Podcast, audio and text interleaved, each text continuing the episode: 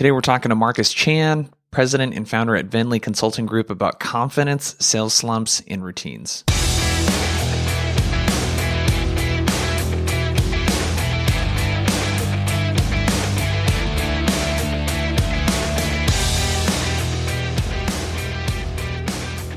slumps are interesting, um, especially sales slumps, and it reminds me a lot of you know baseball because I used to play little league baseball, and that was kind of a big thing in in baseball, right? And if you don't know much about baseball, if your batting average, so the number of hits that you get compared to the at bats that you have, is 300 or three out of 10 times, you're actually pretty good.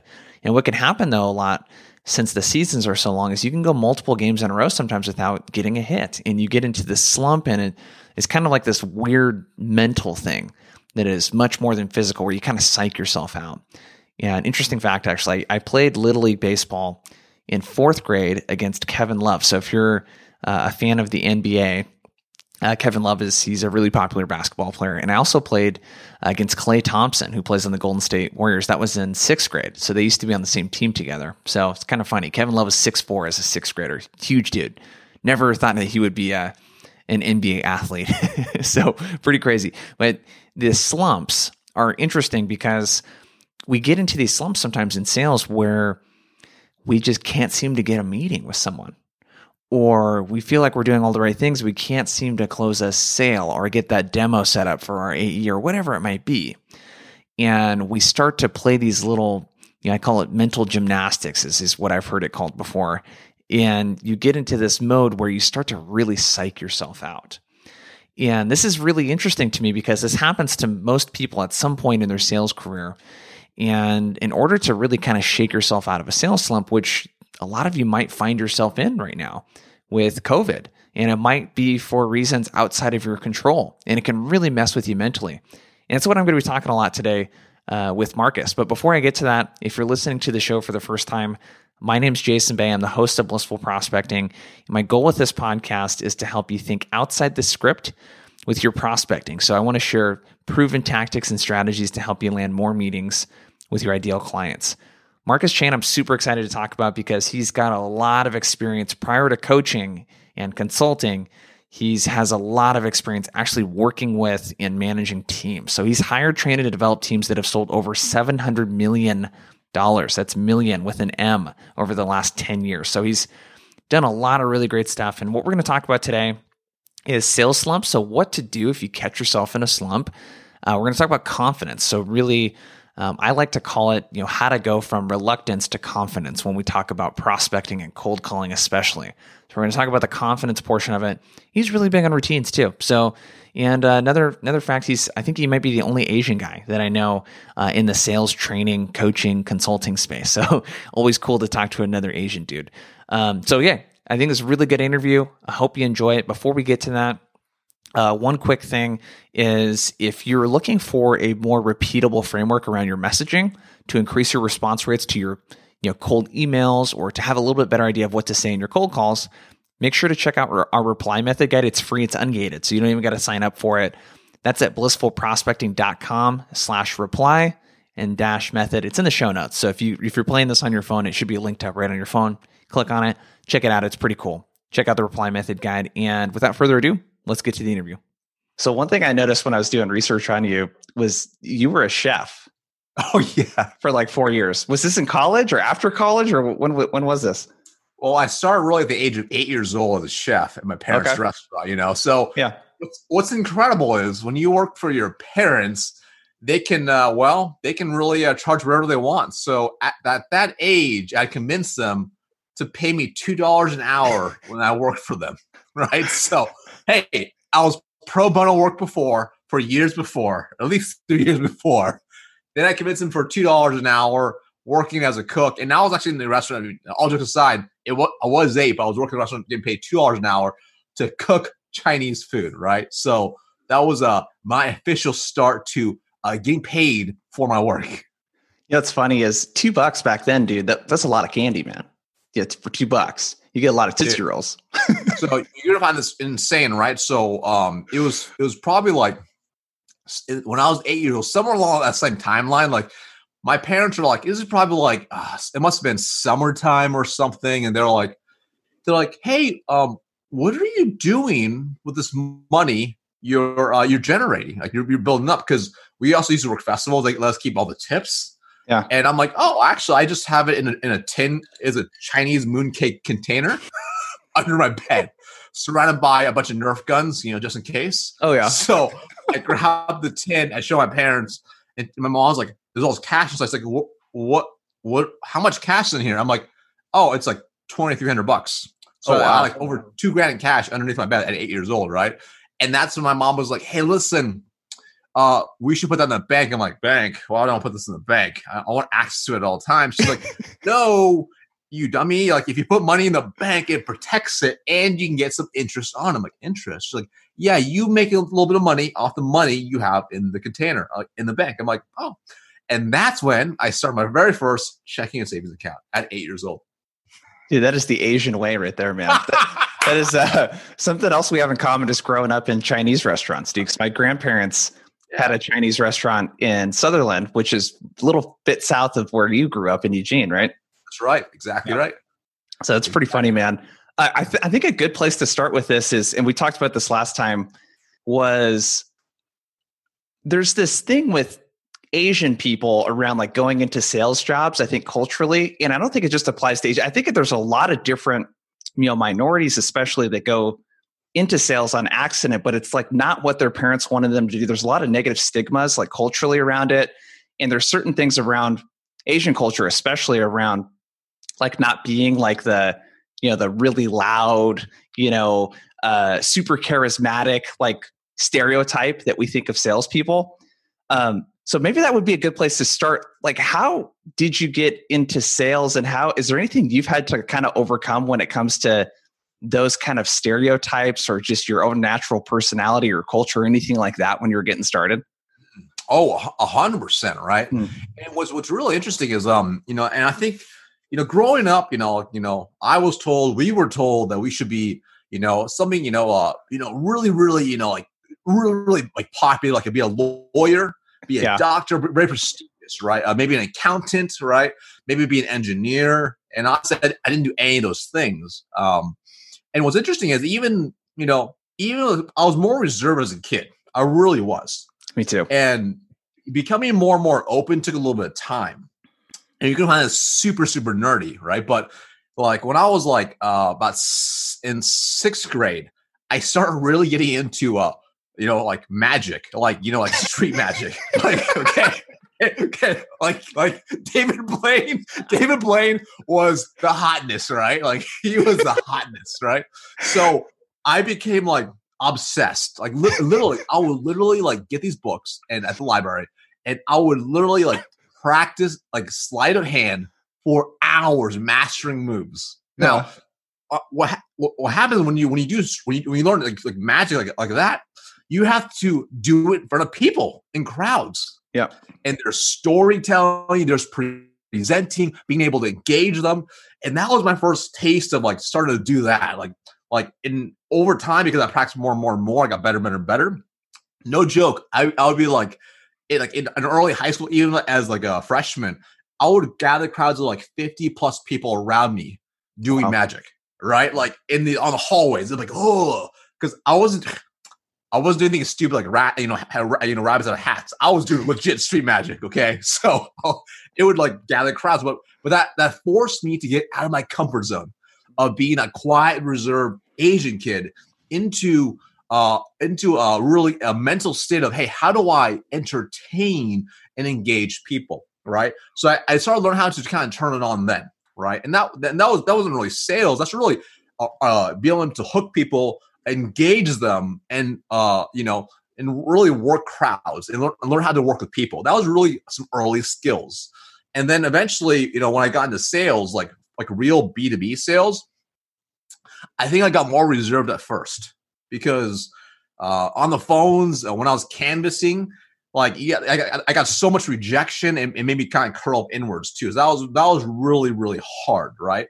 And then you add the fact with my Asian parents, they didn't want me to be in sales.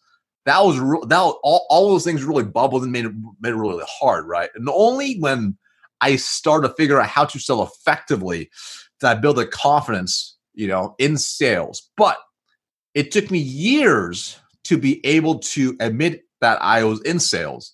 And it took even longer for my parents to accept me in sales. Like, like no joke. I literally like I remember like, you know, like my first like six figure year, I literally, you know, took my W two to show my parents. Yeah. To show them that I'm like I didn't make a mistake. They're like it's almost like proof like like I told you so. I told you so. Right. And um and that was part of the, that culture, like you know, seeking your parents' acceptance, right, in what you're doing. Yeah. But still, you know, you know, for a longest time, it was hard for them to say, you know what, my my son's in sales, my guys, my son in sales leadership. That took a long time, a really long time. This is so funny. The magic thing is the equivalent for me was playing guitar. You know, because I, I got a guitar when I was seven or in seventh grade, and I looked up to like Eddie Van Halen, all these like '80s, you know, rock guitars, because that's the kind of music my dad listened to, and that forced me to when I was a freshman in high school. People started saying, "You play the guitar, like we want to play a song of the talent show together." And then I played a songs, and you know, that, that sort of helped me get out of my shell a little bit when it comes to that. Yes. So you mentioned a couple things here that I think are so relevant to prospecting and one of them is confidence. Yes. What are your thoughts on confidence in terms of are you confident before you're good at something? Or do you have to become good at it, then you're confident? Is it both at the same time? Like, where does confidence come from? And like, how can, like, where does that come from? Because it's such an essential part, especially to cold calling. Oh, yeah. You know, and, and confidence is one of those things where it's like, you and I both know we have never seen a highly successful salesperson who is not confident right? Yeah, never. Like they are all confident, and mm-hmm. and I'm not saying that they're all loud and they they play guitar and they do magic and they're really in your face, you know. Like that's not. I'm just saying like they are just they may have quiet confidence, but yeah. they're confident in skills and their abilities, right? And I, I'm a firm believer that you know in in each of us we have it's like a confidence bank account, and mm-hmm. everything that we do either adds to your bank account or removes from your bank account. And obviously, you know, if you are a cold call, the more that you do, the more dials that you make, the more success you have, the more coffee you do definitely get in that too. Um, but when you think about it, um, the more you can build your confidence in all in every part of your life, the the better you become, right? Mm-hmm. As a human being, uh, on the phones, on your emails, every part of your work. So, for example, uh, if you choose to you set your alarm tomorrow for say 6 a.m and you wake up at 6 a.m., you put a little bit of confidence in your bank account that you know that you commit something, you can do it, right? When you say, hey, this this today, I'm gonna make sure I send 30 video DMs today. And when you do it, you just add to your confidence. All right. When you say, hey, listen, I'm gonna make five more calls after 5 p.m. When you do it, you add to your comps regardless of the result. But when you when you when you make those decisions and then you don't follow through, you detract from your, your bank account All right. Yep. And sometimes it's a very small one. If you say, "Hey, listen, tomorrow I'll wake up at six, and then you hit snooze at tomorrow at six, you mentally just took a little bit out of your bank account, and then you didn't do your thirty videos. You do ten videos. You just took from your bank account, and those things all add up, right? And uh, I think about it, it, it ties into our own personal self identity and and what we believe of ourselves. And every time we don't execute on what we say we're going to do, it hurts our confidence. So if you are consistent in what you do, you build confidence in that, right? And of course, that starts trailing, uh, spreading through into prospecting everything else that you do. And then of course, when you say, "Hey, listen, I'm, today I'm going to make, I'm going to make, you know, 60 calls a day," when you do it, regardless of the result, you will feel more confidence doing it. And the more you do it over time, you become more confident in yourself. And and you and I both know, um, ultimately, those who are most successful it's not usually the ones who are most skilled. It's usually the ones who never give up. Mm-hmm. And when you can count on yourself to never give up, you build a lot of confidence from that, and results are inevitable. It will simply happen over time. That's what's going to happen. I love this analogy, this uh, metaphor with the confidence bank account, because I uh, I do something really small with habit tracking. I have a an app that I use and it's really simple. It's like got seven things in there. Did you exercise today? Uh, for me something important is you know not eating dairy not eating gluten stuff like that. Did you intermittent fast? And the confidence bank account is dude when I, I get confidence just looking at it. When i see a string of green yes. I'm like oh wow yeah you mentioned something about identity i think is so um, underrated where it's I know there's this quality versus quantity debate right now that you've just been going on forever. Yep. But the quantity part of that, the just doing what you say you're going to do, mm-hmm. James Clear talks about a lot of that with the habits, the identity, right? The creating a new habit is like, I am the type of person that works out. I am a healthy person. That's going to make you want to work out more than just saying, well, I need to work out, right? I need to show up and do this. So I'm someone that follows through. Is there anything, is there anything you've seen? Because you've managed a lot of teams and stuff too. And I know you work with a lot of clients now. Any creative things that people have done to kind of measure this or keep track of it or anything else around confidence? Yeah. So great question, right? So you know, and a lot of times, um, I think the, the visual reminder piece is so key, mm-hmm. right? Um, you know, so for for example, right, like, um, you know, one of the things I provided for my team, and we had we we had we've always had CRMs in some some some some way, shape, or form, right? And now those are fine, right? Um, but I'm such a simple simple guy where um, I literally like for me, like I had a simple spreadsheet that I printed out and it was what you know hour one hour two hour three hour four. And for every single dial i made i put a tick mark okay? And and and uh, between each hour, for each hour you know either i uh, i talked to a gatekeeper either i talked to a decision maker you know either i booked the call. So every single call i made i got to put a tick mark. And obviously my goal was to book as many appointments as possible right? But i knew that if um if after every call like if if I made say 20 calls in hour one, but I only talked to two decision makers and I booked two appointments, that's a pretty good hour. Yep. Because the other 18 was simply they were, I didn't have a chance to actually get a hold of somebody. Right. There were mm-hmm. voicemails. I guess on the, the message box is only the gatekeeper, et cetera. So um, so that simple tool by itself, right? Like by visually doing that, that built confidence. By giving it made it so it made it so crystal clear that I talked to three decision makers. I booked all three. I talked to zero decision makers. I booked zero. Of course, I booked zero. Right? Yeah.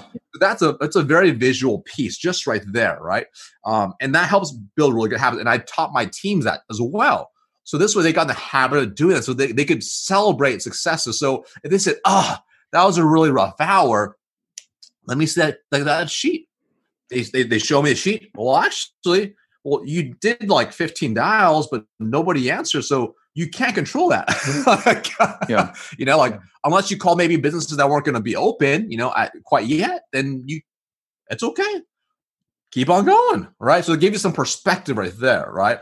And then from a, a sales, uh, an actual sales call perspective, on the sales call, I had different uh, sections for each each like step in the sales process, from you know sending the agenda to the discovery questions to pain questions, decision making process, right? So they're hitting every single part of it, right?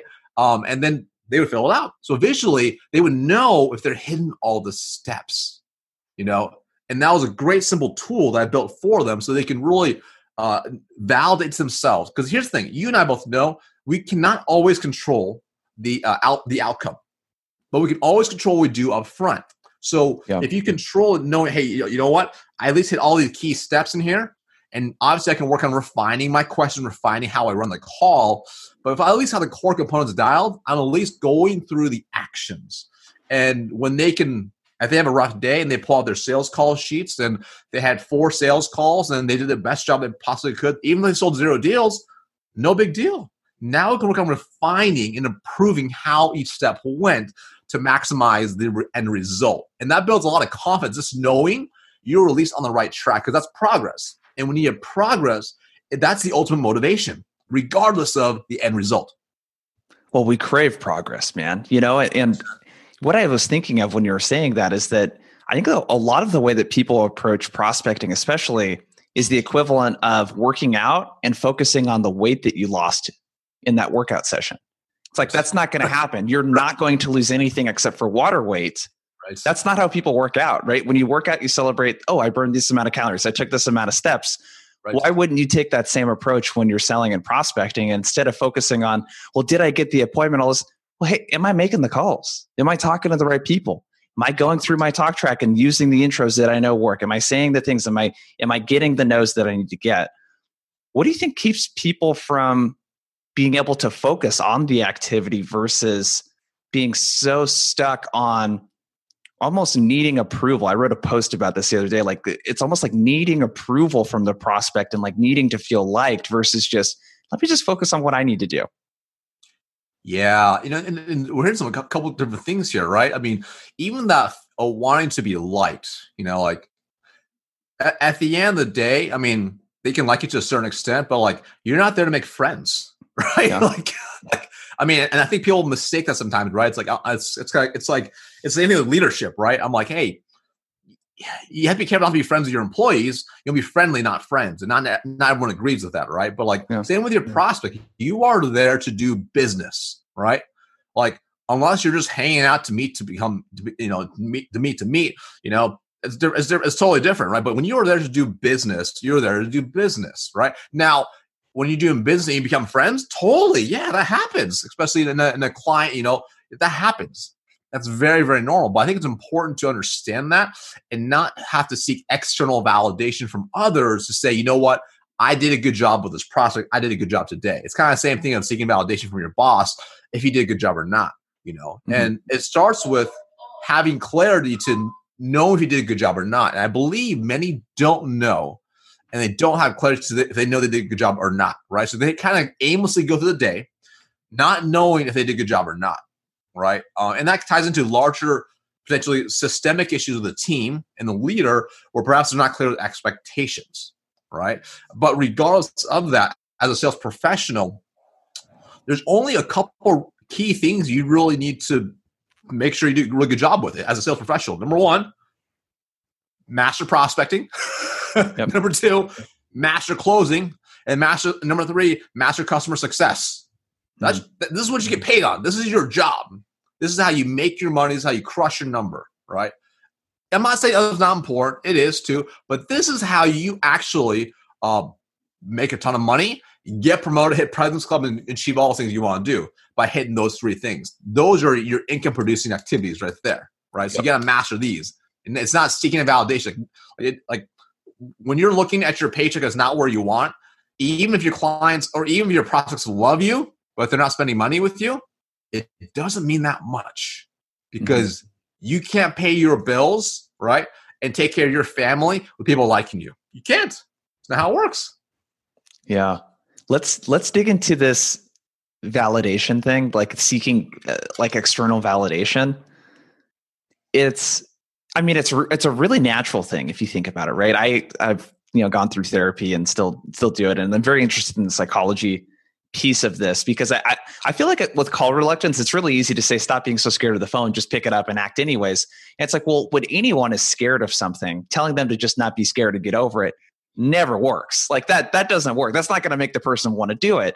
Um, so I think there's some sort of like understanding of where that person might be coming from.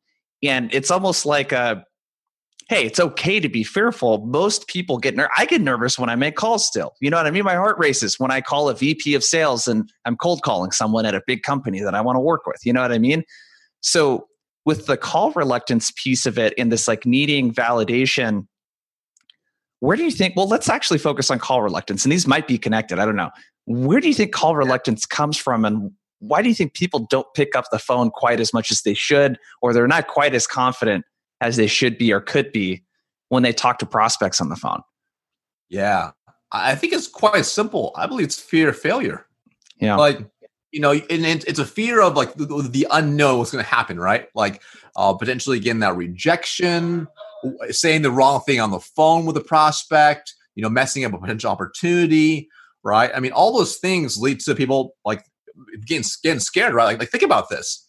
If you knew that if today between 8 to 12 p.m., every single person that you put their phone number into your phone would answer and they would say yes to an appointment with you, how fast would you dial? Right? Yeah, you'd be going like crazy. You, you, you would not stop, right? You would not yeah. stop, right? You'd be like, give me some coffee. Like, you know, like I'm not going to the restroom. I'm going to go right now. like you're gonna, you're gonna, you're not gonna stop down, and that's and that's reality because we fear failure as a human as, as human beings, right? And we fear what's potentially going to happen. But and then the truth the truth is simply this: most of the time they don't even answer. most of the time, like they're just not even there, right? And uh, and that's that's normal, right? And and the thing is, like we all feel that way. Like every morning, like before I make calls, I still need, I still need to warm up, just like anybody else, right? You still need to shake the cobwebs off from yesterday, right? And that's very, very normal because at the, at the end of the day, we all want to have certainty and we want to feel like we belong, right?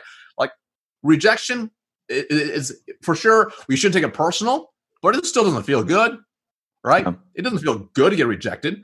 No one wants to get rejected, but at the end of the day, when we understand that, you know, it can take action is important. And of course, obviously, the the more you do it, the better it be it, it becomes, right? You, you, get, you get tougher skin, but it's one of those things where it's very normal. It's very normal. And frankly, those people that say they love cold calling, I don't believe them. I don't believe I do not believe There's, there's no way that you can love doing that activity. I think I, I, I certainly don't mind it you know, especially if I can get in a rhythm and, you know, get right. sort of creative and, you know, that sort of thing. You mentioned warming up and like mm-hmm. almost like priming. Yes. Do you feel like people treat when they go to make a cold call, do you feel like they treat it like the equivalent of playing a basketball game and like doing zero warm up and just like hopping out of their car, rolling into the gym and be like, oh, I'm good to go now?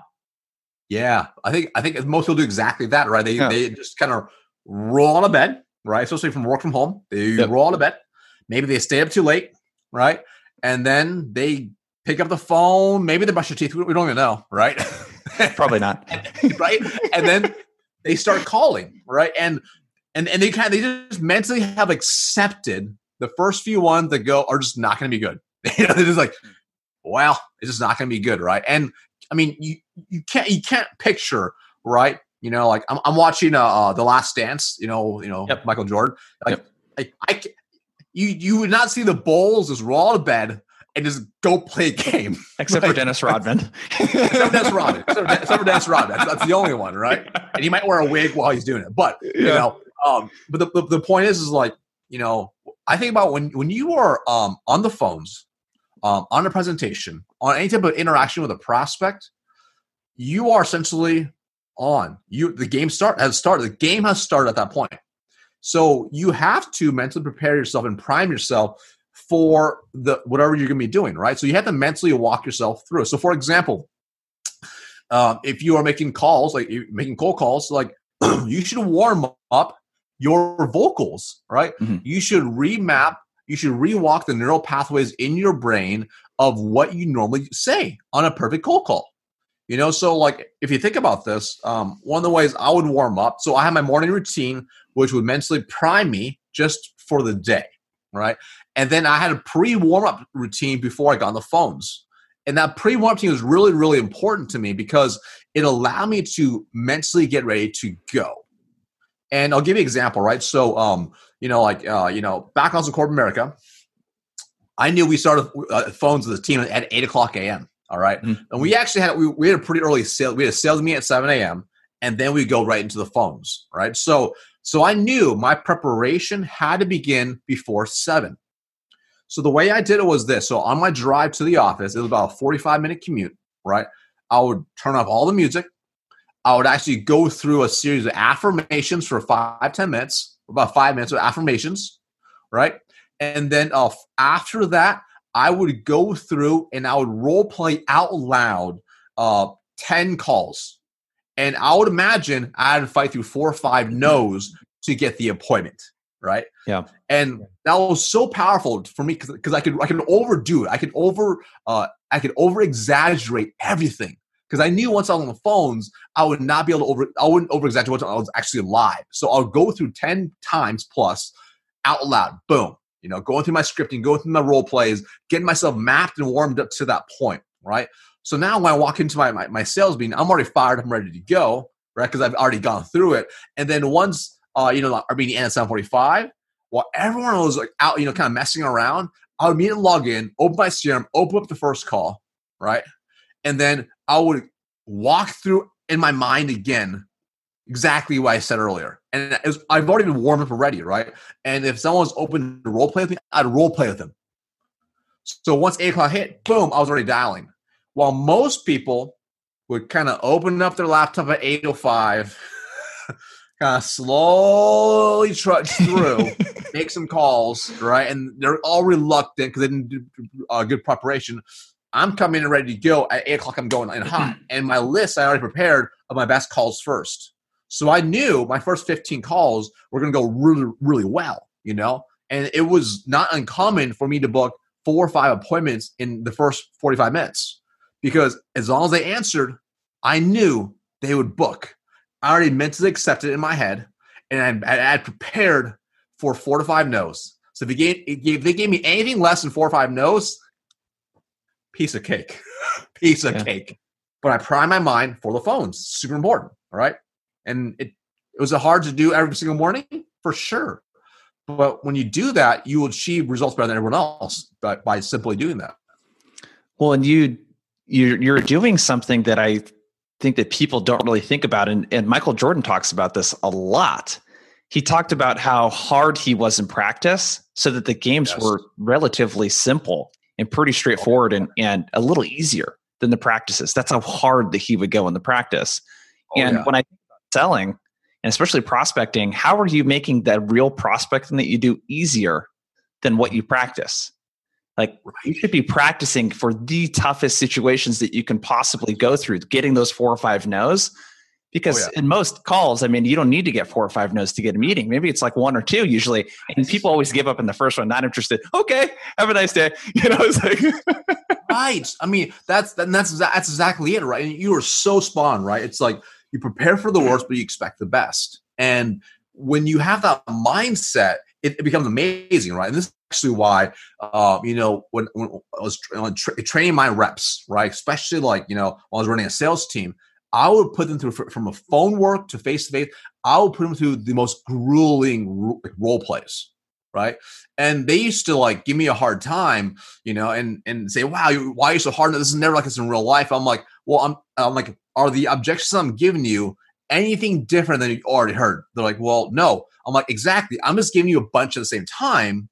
So when you're on the field, you can go crush it. And what would happen is they go in the field, they're the best trained team, the best trained team out there because they they they they expected the worst, and they, they're almost like laughing because they're like, it's it's it's, it's like you suddenly the game slows down when you can predict every move of your prospect because you know the game so well you it's it's like you're watching game tapes of the opposing team and you know every single play they're going to run. So you already know every play you're going to run to proactively handle it and then take care of it on the back end if it still comes up anyways, right? You become superhuman in your sales process. You convert higher, you book more appointments, you have bigger accounts. You're not thinking, you're just going because you've already built in all those plays in your head to run because you do the work up front hard up front, but pays off on the long run. I love this man because the like this concept of this practice and this deliberate practice. I mean, with prospecting, especially, dude, there's a handful, there's half a dozen things that they're going to say in oh, the yeah. call. It's going right. to be the normal stuff. It's going to be a variation of not interested, of not right now, call me back. You know, uh, we already have a provide. I mean, there's just, there's only so many combinations of things that they can say. Um, regards to role playing, because uh, I did, I feel like people give way too much shit uh, to role playing. I don't know why, but we just did this so much. One of the things that I did sort of back in the day in 2012 ish was start like an outbound call center selling B2C residential house painting services. This is rough, dude. Like cold calling into like people, yeah. but we role played every single day. That was a totally yes. a part of it and getting people in that mindset. Any tips for role playing especially for someone that who has a, maybe a manager that doesn't actually facilitate this kind of stuff anything that you suggest someone like that does to kind of get it primed and, and the role play and and sort yeah. of work with other people too and that sort of stuff?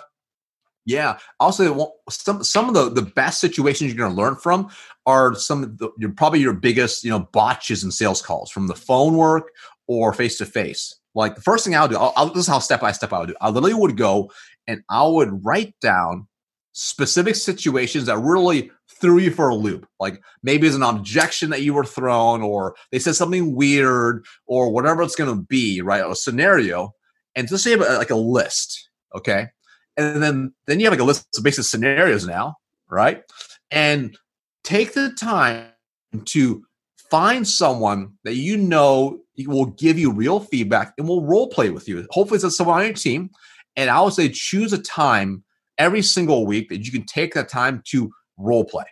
And in the perfect world, you could do every single day, but obviously people are busy. But if to say if it's Friday, Friday afternoon at 3 p.m., right?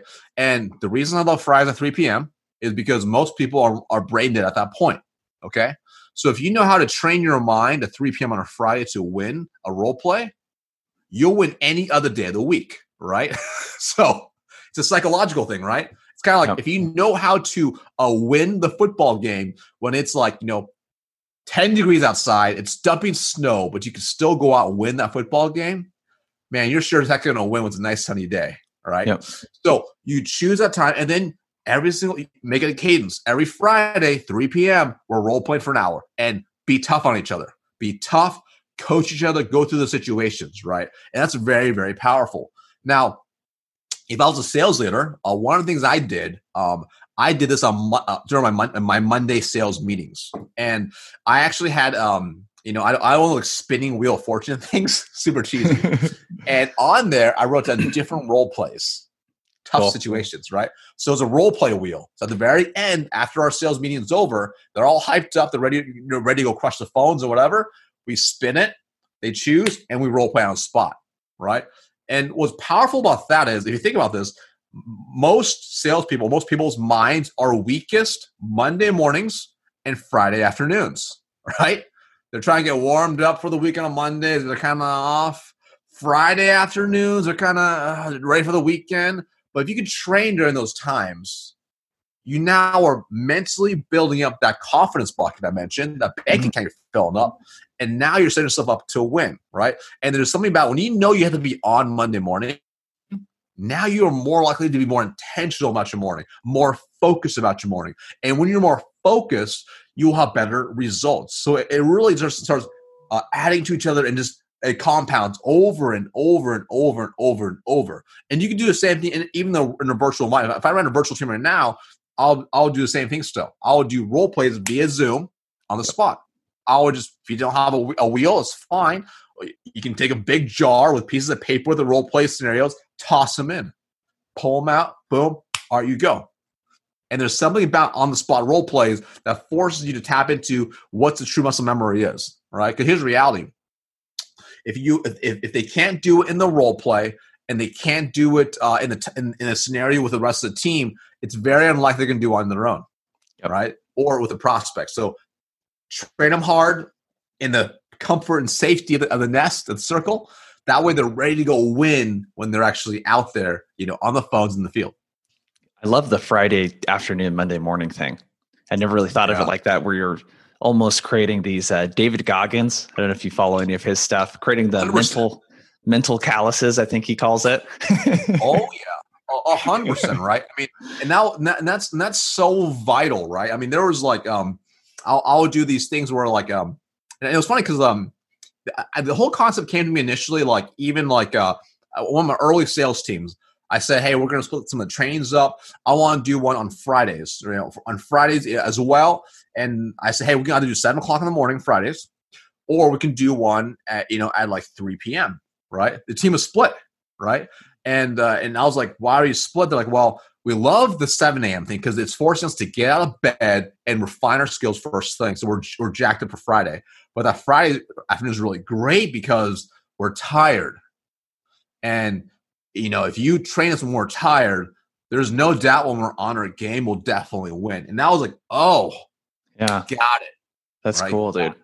So that was really cool feedback from my team. I, I, I did for me. I like I've I'm, I've always been used. I mean, you know, like growing up, working hard all the times. I was used to working 80 to 100 hour weeks, yep. right? Like working a 60 hour a week job was like, well, this is a part time job, right? Yeah. You know? What am I going to do with all this time? I'm all free time. What I going to do, right? So, you know, and of course, obviously, a little different time, but but still, my, my point was, I'm like, oh, okay, you know what? I love that concept, right? So, um, but most people aren't wired that way, and they, they shouldn't be. No one should be wired work at all times.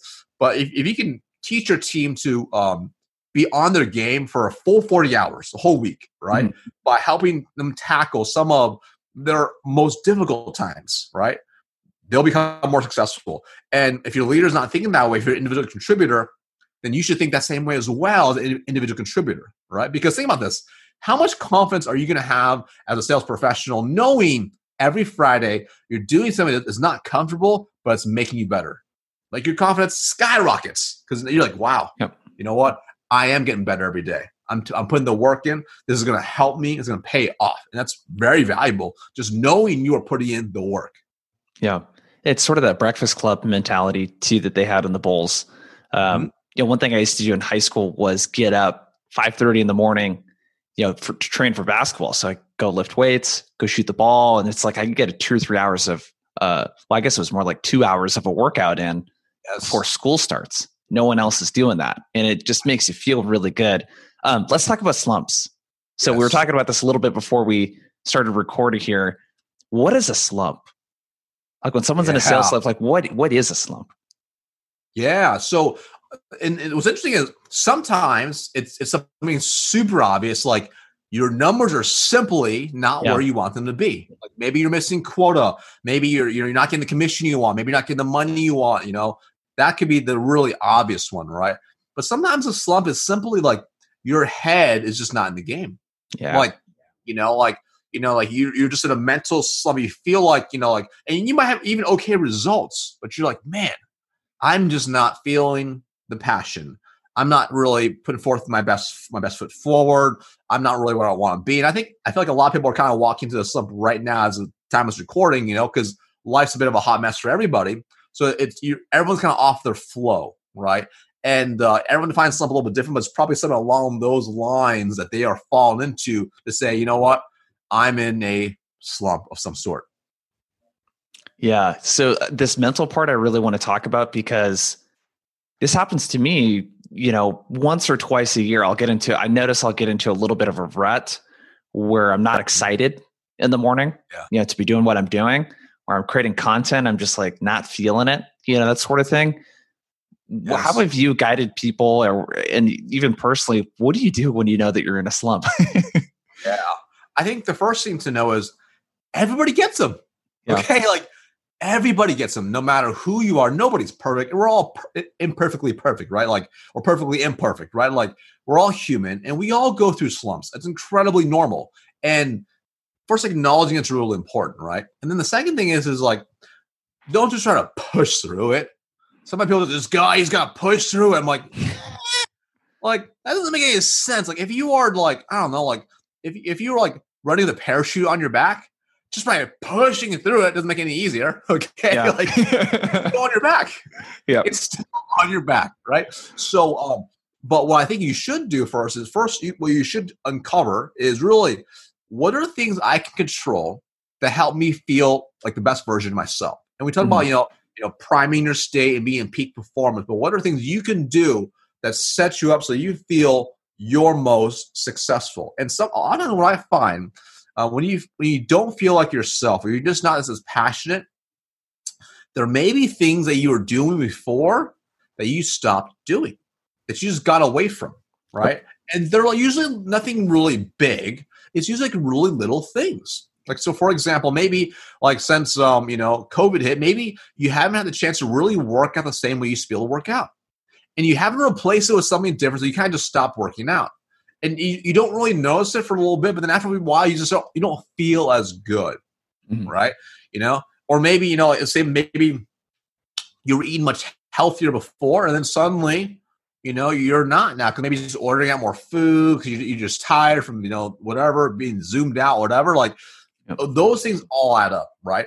But what I would do is first control what you can control, right? Be crystal clear on what gives you energy. And I'm a firm there are four energy buckets that you have to fill up consistently, right? For everybody. Now, each person may have different size bucket for each thing. So it's going to be a little bit different for each person, but you know, there's your mental bucket, your emotional bucket, your physical bucket, right? And your spiritual bucket.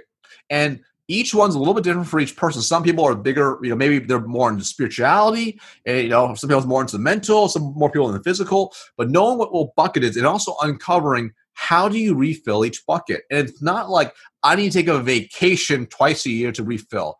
That is not a good way to think about it. That's kind of like, hey, uh, I'm gonna run out of gas halfway through the year and just kind of wait till vacation time to re- refill up. That doesn't work, right? Yeah. So you need to refill those buckets to give your energy uh, self energy daily. So for example, right, like um, for me, I know for me, my physical and mental bucket are my largest buckets. And when I fill those da- daily, then I feel myself. When I don't do it daily, it hurts me. And so I have a pretty robust morning routine because my routine helps me feel whole. All right. And and what I mean by that, so for example, like if I I wake up, I still wake up every day at five o'clock in the morning, right? I wake up at five. I go, I do my workout. That's helped me fill that, uh, that the physical bucket. I feel really good for my workout. It's a quick 30 minute workout. I hit it hard. Then from there, I shower, I change, whatever. And then I go and I do I go through some mental stuff. So I go through my affirmations, right? I write out all my goals, right? Because the goals are really important for me, my one, three, and five year goals. So I'm looking ahead, right? And then I I visualize my you know my perfect day or one year from now. So I'm doing more mental stuff. I'm future pacing my own brain, right? And I have this whole thing where I uh, basically brainwash myself a little bit, right? It's kind of creates this whole part of my routine. But I brainwash myself for a future state, and then after I'm done all it's about an hour and a half. It's primarily mental, physical, and a little bit of spiritual, right? Yeah. Then I go through, and then I start my day, and then my emotion bucket gets refilled when I spend time with my family. So every day I have an opportunity to refill my buckets to give me the best, the most energy. And when I don't do it, I get worn out. Like if I didn't get to work out every single day, I will feel eventually. If I don't uh, visualize every day, I'll feel eventually. If I don't do my affirmations, same thing. But those things are really important. And for each person, everyone's a little different. Because I'm not saying everyone needs a morning routine. I'm saying everyone needs a way to refill their buckets daily, just like it is a bucket that of energy, like a, a gas can. You got to fill it mm-hmm. daily, right? And you uncover your buckets, you fill daily, and then you'll give yourself energy to be the best version of yourself. But if you're not careful when you stop doing it, you may not see it overnight, but it's like a death by a thousand paper cuts. Those little things all add up, and over time, you're in a lot of pain because you know you haven't been refilling it daily. No, I love this the daily aspect of it, and I'm curious with your routine. How often have you changed your just weekly routine in the last five years? So it's um so my morning my, my weekly routine kind of change over time depending on what role I'm in. Yeah. Um my morning routine really has not changed. It's literally really as I learn new things, I add things too, right? So, for example, mm. um, I didn't share my, my, my PM routine, but part of my evening routine before I go to bed is a gratitude list. Uh, you know, most a lot of people start, have done that now, but I've been doing that for a couple years now, and I started that because um, I was I was um, my, my job. I was starting to feel a little bit worn out and burnout, right? Yeah. And uh, we're having a lot of success at work, and I was uh, at the time I was like, my organization was 110 employees. We were running, you know, doing big numbers and all this stuff and we had some tragic things happen. Like I literally had this sales leader, unfortunately, had to let go because I, I thought he had some health problem. Well, not because of health, because he wasn't performing. After he after he was let go, he had he had, we uncovered he had health problems. Right, like nothing to do with his performance, but he had some addiction issues. I'll put it that way. Right. Yeah. He ends up passing away a week later as a yeah. result. Right. Not not because we like let him go or anything, but because we found out he, his addiction was so bad it caused him to pass away. Right? It was. I mean, it was crazy. And like, and even though it had not, it was not my fault. It was you know, no one blamed me. But there's this like feeling like, oh my gosh, like did I miss signs that maybe I could have saw like that he had this addiction issue and all, and you you feel not good, and you go through some dark places, right? Like, like wow, you know, like what happened here? Like this this guy is like who I consider a friend. He literally is gone, you know, and. Mm-hmm you know, I was already feeling burnt out. add something like something heavy like that. You're like, oh, wow, you know. And that's when I saw the gratitude list, right? And I also realized at that same point, I deviated from some of my routines. So I got back into my routines. You know, it took a little bit of time, added gratitude in there, and you know, after a while, I was able to get myself back into the right mental state, right? And uh, you know, that was kind of a drastic situation. But my point being is like stuff ha- stuff happens. It's life, right? Um, control what you can't control to help manage your own head and get yourself out of the slump. I was in, I felt like I was in a slump, right? And that didn't help.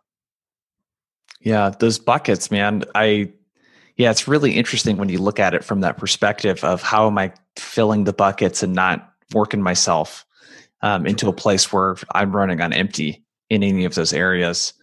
Yeah, it's interesting, man. I asked about the routines because sometimes I find it's if I just look at my weekly routine and kind of shift things up a little bit, at least the work stuff that I do, kind of shift the order a little bit, change the days that I do stuff, there's kind of a novelty there of keeping things a little bit fresh as well, man. Um, yeah, you're, you're, you're spot on, right? Where it's like, in, from a human behavior perspective, like um, one of the key human needs is we need certainty, mm-hmm. but we also need variety, yeah. right? So if we don't have variety, it's kind of we get tired of eating the same thing every single day, right? So we have to have variety, right? But if you have too much variety, you don't like it. So it's there's a balancing act where there is power, right? I mean, for example, like my wife makes fun of me, but like for me, it's important for me to change my environment. So like it's not uncommon that I'll rearrange my home office every three to four months, right? Just to kind of switch. I mean, I know you just, changed yours, but just yeah, just yeah. to kind of switch it up a little bit. Like, it feels great, dude. It feels great. I'm like, I have a whole new office now, right? You know, yeah. It's it's, it's, those, it's those little things, right? So you know, it's it's like it's like you know, I'm gonna rearrange the house a little bit. You know, like I'm gonna change this a little bit. You know, and sometimes that's important. So to add to the slump piece, sometimes a slight shift like that can be very powerful. You know, changing even your home environment to feel better. Maybe you rearrange your bedroom and you might feel mm. better and more at zen at home. You know, that also adds up.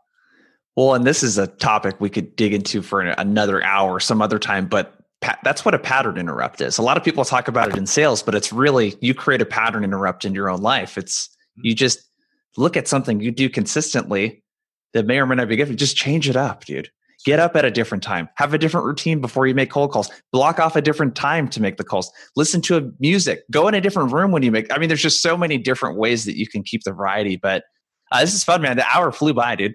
you're right. You're right. Yeah, absolutely right. Well, the thing is, just, just to add to the whole like you know changing up your routine, like this is where it's always key to like benchmark people, right? Yeah. See what they're doing. You know, you, you might say, you know what? Ah, I love how you do this as part of your routine. I love how you organize your workspace to be like this, right? You know, that's why I love looking people's workspace. I'm like, oh, you know what?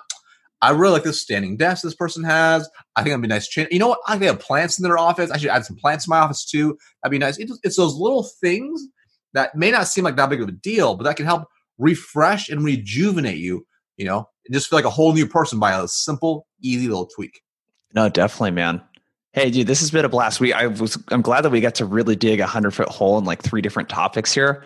Um, so I think people should definitely follow you on LinkedIn, dude. So I'm going to link up to that in the show notes. Marcus posts some great content on a daily basis. But where do you want people to go to connect with you, man? And where can they go to learn more about what you're up to? Yeah, man. So awesome. I really appreciate that.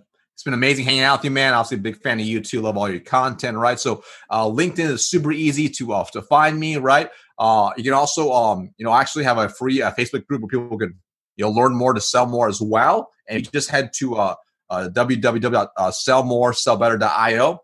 Free access right there. So excited to have anyone join the group that wants to learn more to sell more. That was a fun one. I had a great time talking to Marcus. My big takeaway I love this concept of the confidence bank account. And one thing I suggest is if you don't currently track habits, I use an app called Way of Life. And I can't remember if I mentioned this in the episode or not. But one cool thing that I can do with Way of Life, uh, Way of Life, excuse me, is I can create categories of things that I want to make a habit. So like exercises on there, um, eating a clean diet for that day. Um, another thing for me is not drinking alcohol is something I'm kind of messing around with right now. And you can track this and you can see yes or no did I actually follow through with that habit for the day? And what you start to see is this huge chain of days in a row that you've done this, or days in a week, whatever it might be. And that gives you a ton of confidence. It's a really simple thing. So you don't need an app to do that. It could be a checklist, could be a piece of paper, could be a different app, could be an Excel sheet, whatever it is. I would recommend checking out ways that you can increase your confidence bank account. So thanks for tuning in today. One thing I'd really appreciate if you dug this interview is an honest short review on iTunes. It really helps us grow the show so we can continue getting on great guests like Marcus. And you can do that by just going straight there on iTunes on your phone, wherever you're listening to this app or this podcast, and leave a review. Scroll down to the bottom, leave a short, honest review of what you thought. Really would appreciate it and would really help us out. Thanks for tuning in. Talk to you soon.